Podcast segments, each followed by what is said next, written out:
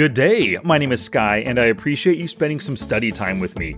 I'm here to help you make money in online poker by teaching you key strategies and getting you to take action.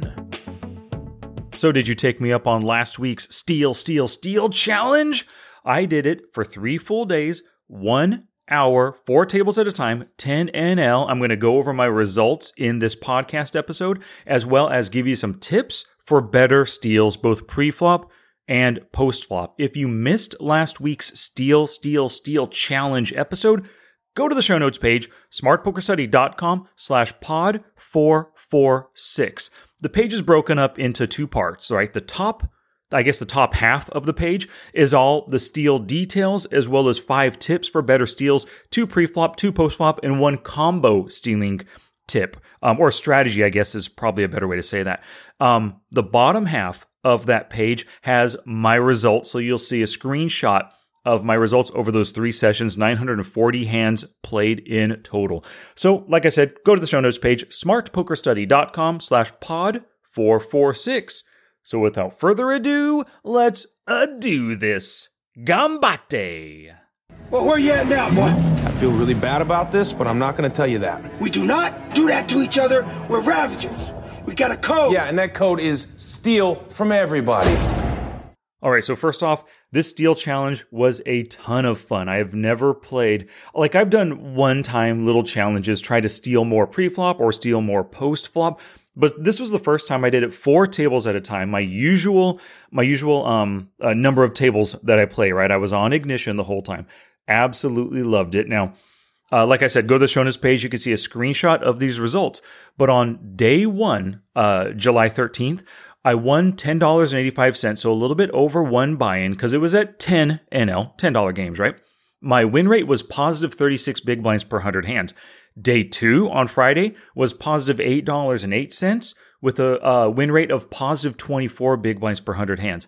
And then, kind of a bummer, session three, 304 hands, negative $5.73 and negative 19 big blinds per 100 hands. So over those three days, I won $13.20 total with a win rate of positive 14 over 940 hands and three hours of play.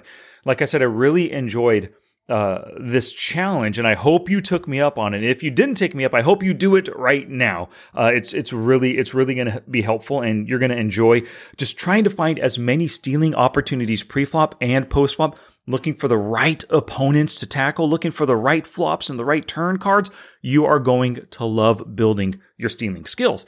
Now, session three, like I said, down $5.73.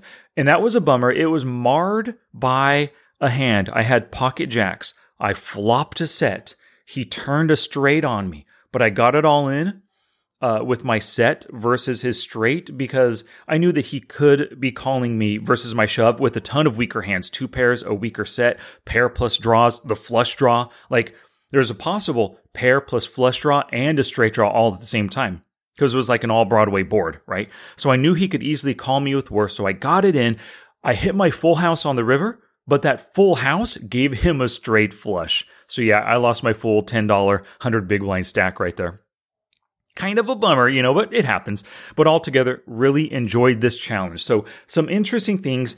Um, as I was playing these steal sessions, and, and all of my students are going to get the full game tape videos. I recorded all of these. I'm going to post them in the poker forge so they can see all of the steals that I made.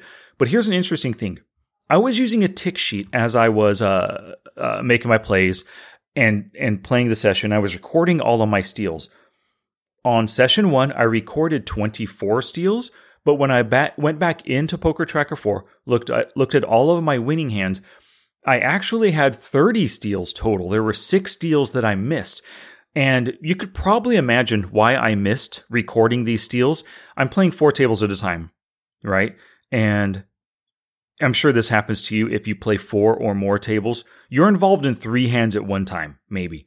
For example, on table one, you just open raised in the cutoff with like jack eight suited. On table two, you have pocket aces and you flopped a set uh, uh of aces, right? On table three, you're about to three bet bluff with ace five suited. So you got three hands going on with lots of stuff.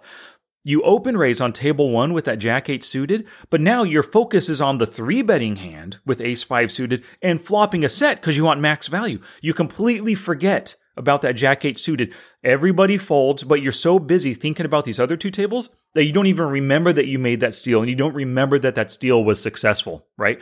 So it's a good idea. A, a small tip for you keep track of your steals as you play, but then go into Poker Tracker 4 filter for every one hand or hand that you won and just go through by position and count up how many hands were actual steals versus flopping a set and getting value, that kind of a thing. So, like I said, I counted 24, actually 30 on day one.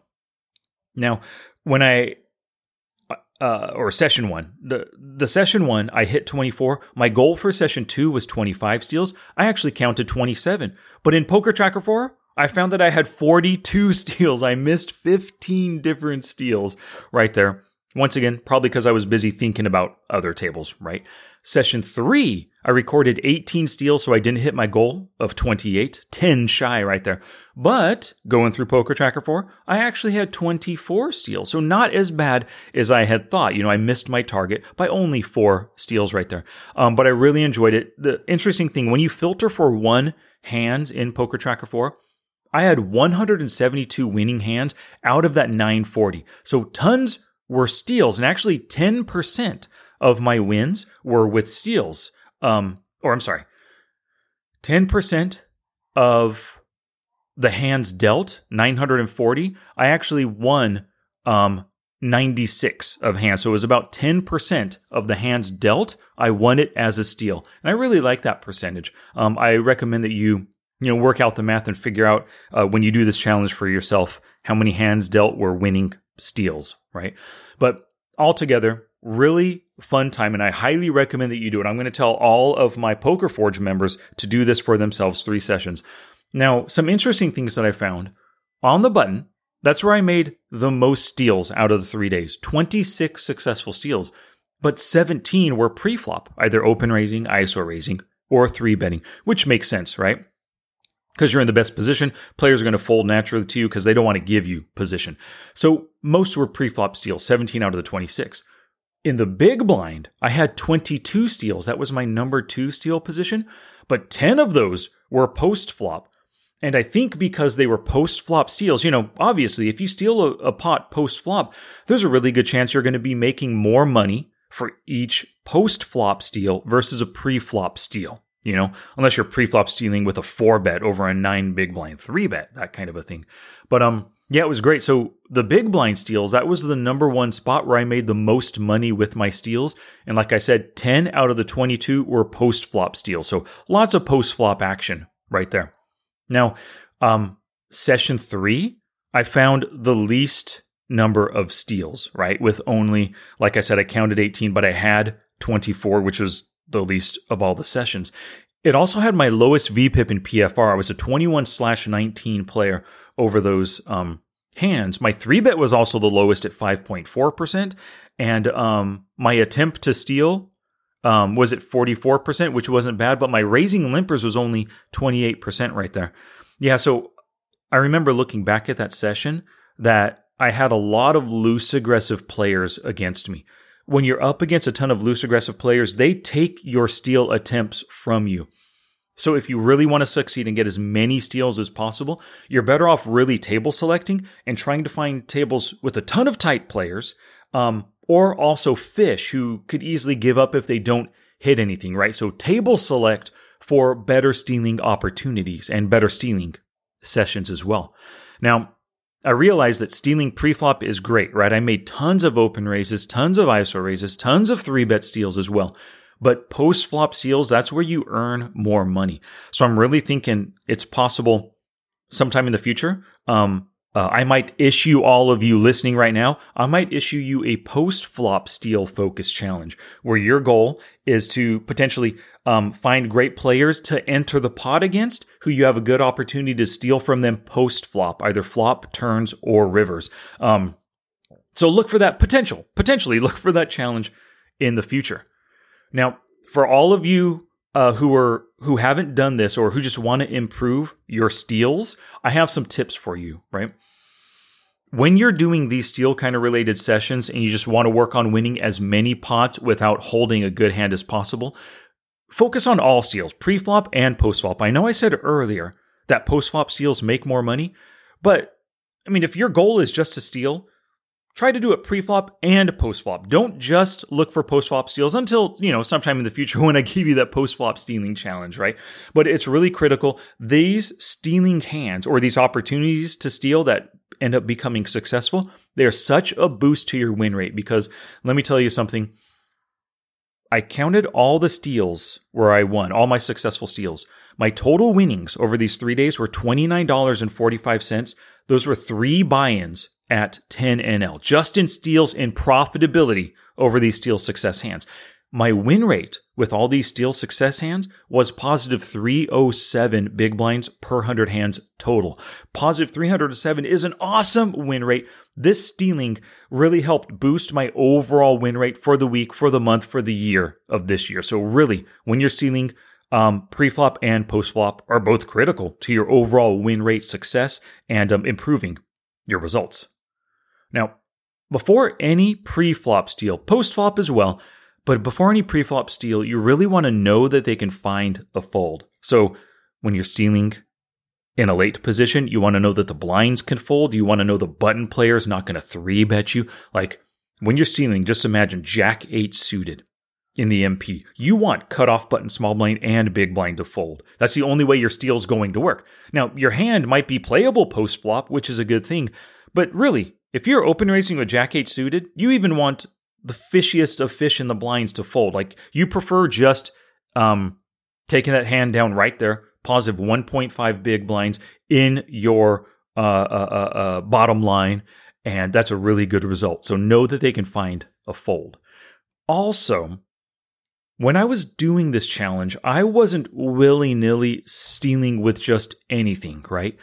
You want to consider how you can steal post flop as well. So it's a really good idea to have a post flop playable hand. Like Jack 8 suited is so much better than Jack 6 off suit. Or 7 6 suited is way better than 7 4 suited, right? So just try to choose hands that have good post flop playability that can hit something really good or really good draws that'll allow you to continually putting, or it will allow you to continue putting pressure on your opponent's flops, turns, and rivers in case you don't hit anything good. Um, suited and connected is always better than offsuit and unconnected, you know? Now, here's a really important idea. And it really hit home as I was doing these, uh, the whole steal challenge, right? Before you enter a pot, whether you're going to call pre-flop or open raise or three bet, whatever you're doing, have a plan for how you can steal it post flop because Jack 8 suited, Ace 5 suited, pocket threes, most of the time you're not going to hit anything at all on the flop. You're not going to flop your set. You're not going to flop a straight or two pair. Just count on that. Plan on missing the flop because you know you're going to miss.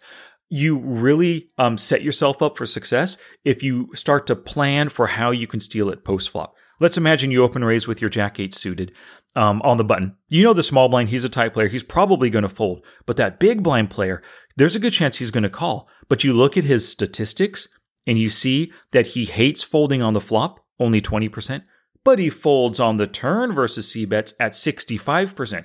Awesome. Before he even calls, even before you open raise with Jack 8 suited, you want to look at that player, see those stats, and you got to think to yourself, hold on a second. He folds on the turn versus C bets. If he ends up calling me, if I see any hand, any flop against this player, I've got a plan on double barrel bluffing him if I don't hit anything. With that plan in place, poker is so much easier and so much more fun. And you know, it's a great thing. It's a it's a really great thing when a plan works out. When you see that uh, path to stealing, you know you have to double barrel him. You open, he calls, and then you double barrel and he folds. Not only did you win the hand, but your plan succeeded. You pulled the trigger on your plan. You made every play that you knew would generally work, and he gave you what you wanted. You won the pot. It is such a good feeling, such a good high, and it makes poker just way more fun, you know? Now, another tip for you um, before post flop steals, try to name hands in their range that can find a fold. For example, flop comes down, queen seven deuce rainbow, very hard to hit, dry board, right? Before you c bet, he checks to you, you're thinking about c bet, you gotta you gotta say to yourself, well, it's a queen seven deuce rainbow board. I bet he can fold all non-paired aces, kings, and even jacks, right? Ace five, king ten, um, uh, jack eight. Those are all going to fold on the queen seven deuce rainbow, right? Also, under pairs are probably going to fold. Pocket threes, fours, fives, sixes, maybe even eights, nines can fold on that queen high board. Uh, d- depends on your opponent, right? Um, also, any like non backdoor draws. Let's imagine your opponent has Jack eight of hearts, and there's no heart on the Queen seven deuce rainbow. Awesome. Like he's probably already going to fold the Jack eight, but because there's no additional heart for no backdoor flush draw potential, he's totally folding those. So, like I said, if you can name a ton of hands in their range that can fold, you're probably better off making that post flop steal. All right. And the last tip for you if you're stealing post flop, it's really good to have some kind of drawing equity. Now, drawing equity means there's there's um uh, uh, or equity outs as maybe you've heard me call them in my book post flop online poker and stuff. Um, if you have equity outs, that means there's a lot of turn cards that can come that add equity and add draws to your range. Let's imagine that same flop, Queen Seven Deuce Rainbow, right? Let's say uh, it was a Queen of Spades if you have king, jack of spades, well, you have king, queen, jack, all spades. So you have a backdoor straight draw, a backdoor flush draw, one overcard with the queen as well. You want to see a 10, an ace, a king, a jack, a spade. There are so many cards that can help and give you draws or even give you a pair on the turn that those those are really good opportunities to make that first flop c bet bluff or check raise bluff, whatever whatever kind of bluff you're thinking about. Because when the turn comes and it adds equity to your range, you can go ahead and continue barreling as a bluff again. And if he calls one more time, you can totally hit some kind of a great draw on that river. And now you're double barrel bluffing on flop and turn. It turns into an awesome river value betting opportunity. So, of course, you want to know that they can find a fold. You have that king jack on the queen spade board. Um, if they can find a fold, great. You don't have to hit anything on the turn. You don't have to go to the river and hope to catch a flush or a straight or a top pair with the king. If they can fold, great. But if not, and sometimes your opponents just don't want to fold for whatever reason, they have a pair, they have a good draw, uh, they think you're bluffing, whatever. It's good to have that backup uh, just in case they decide to stay in against you.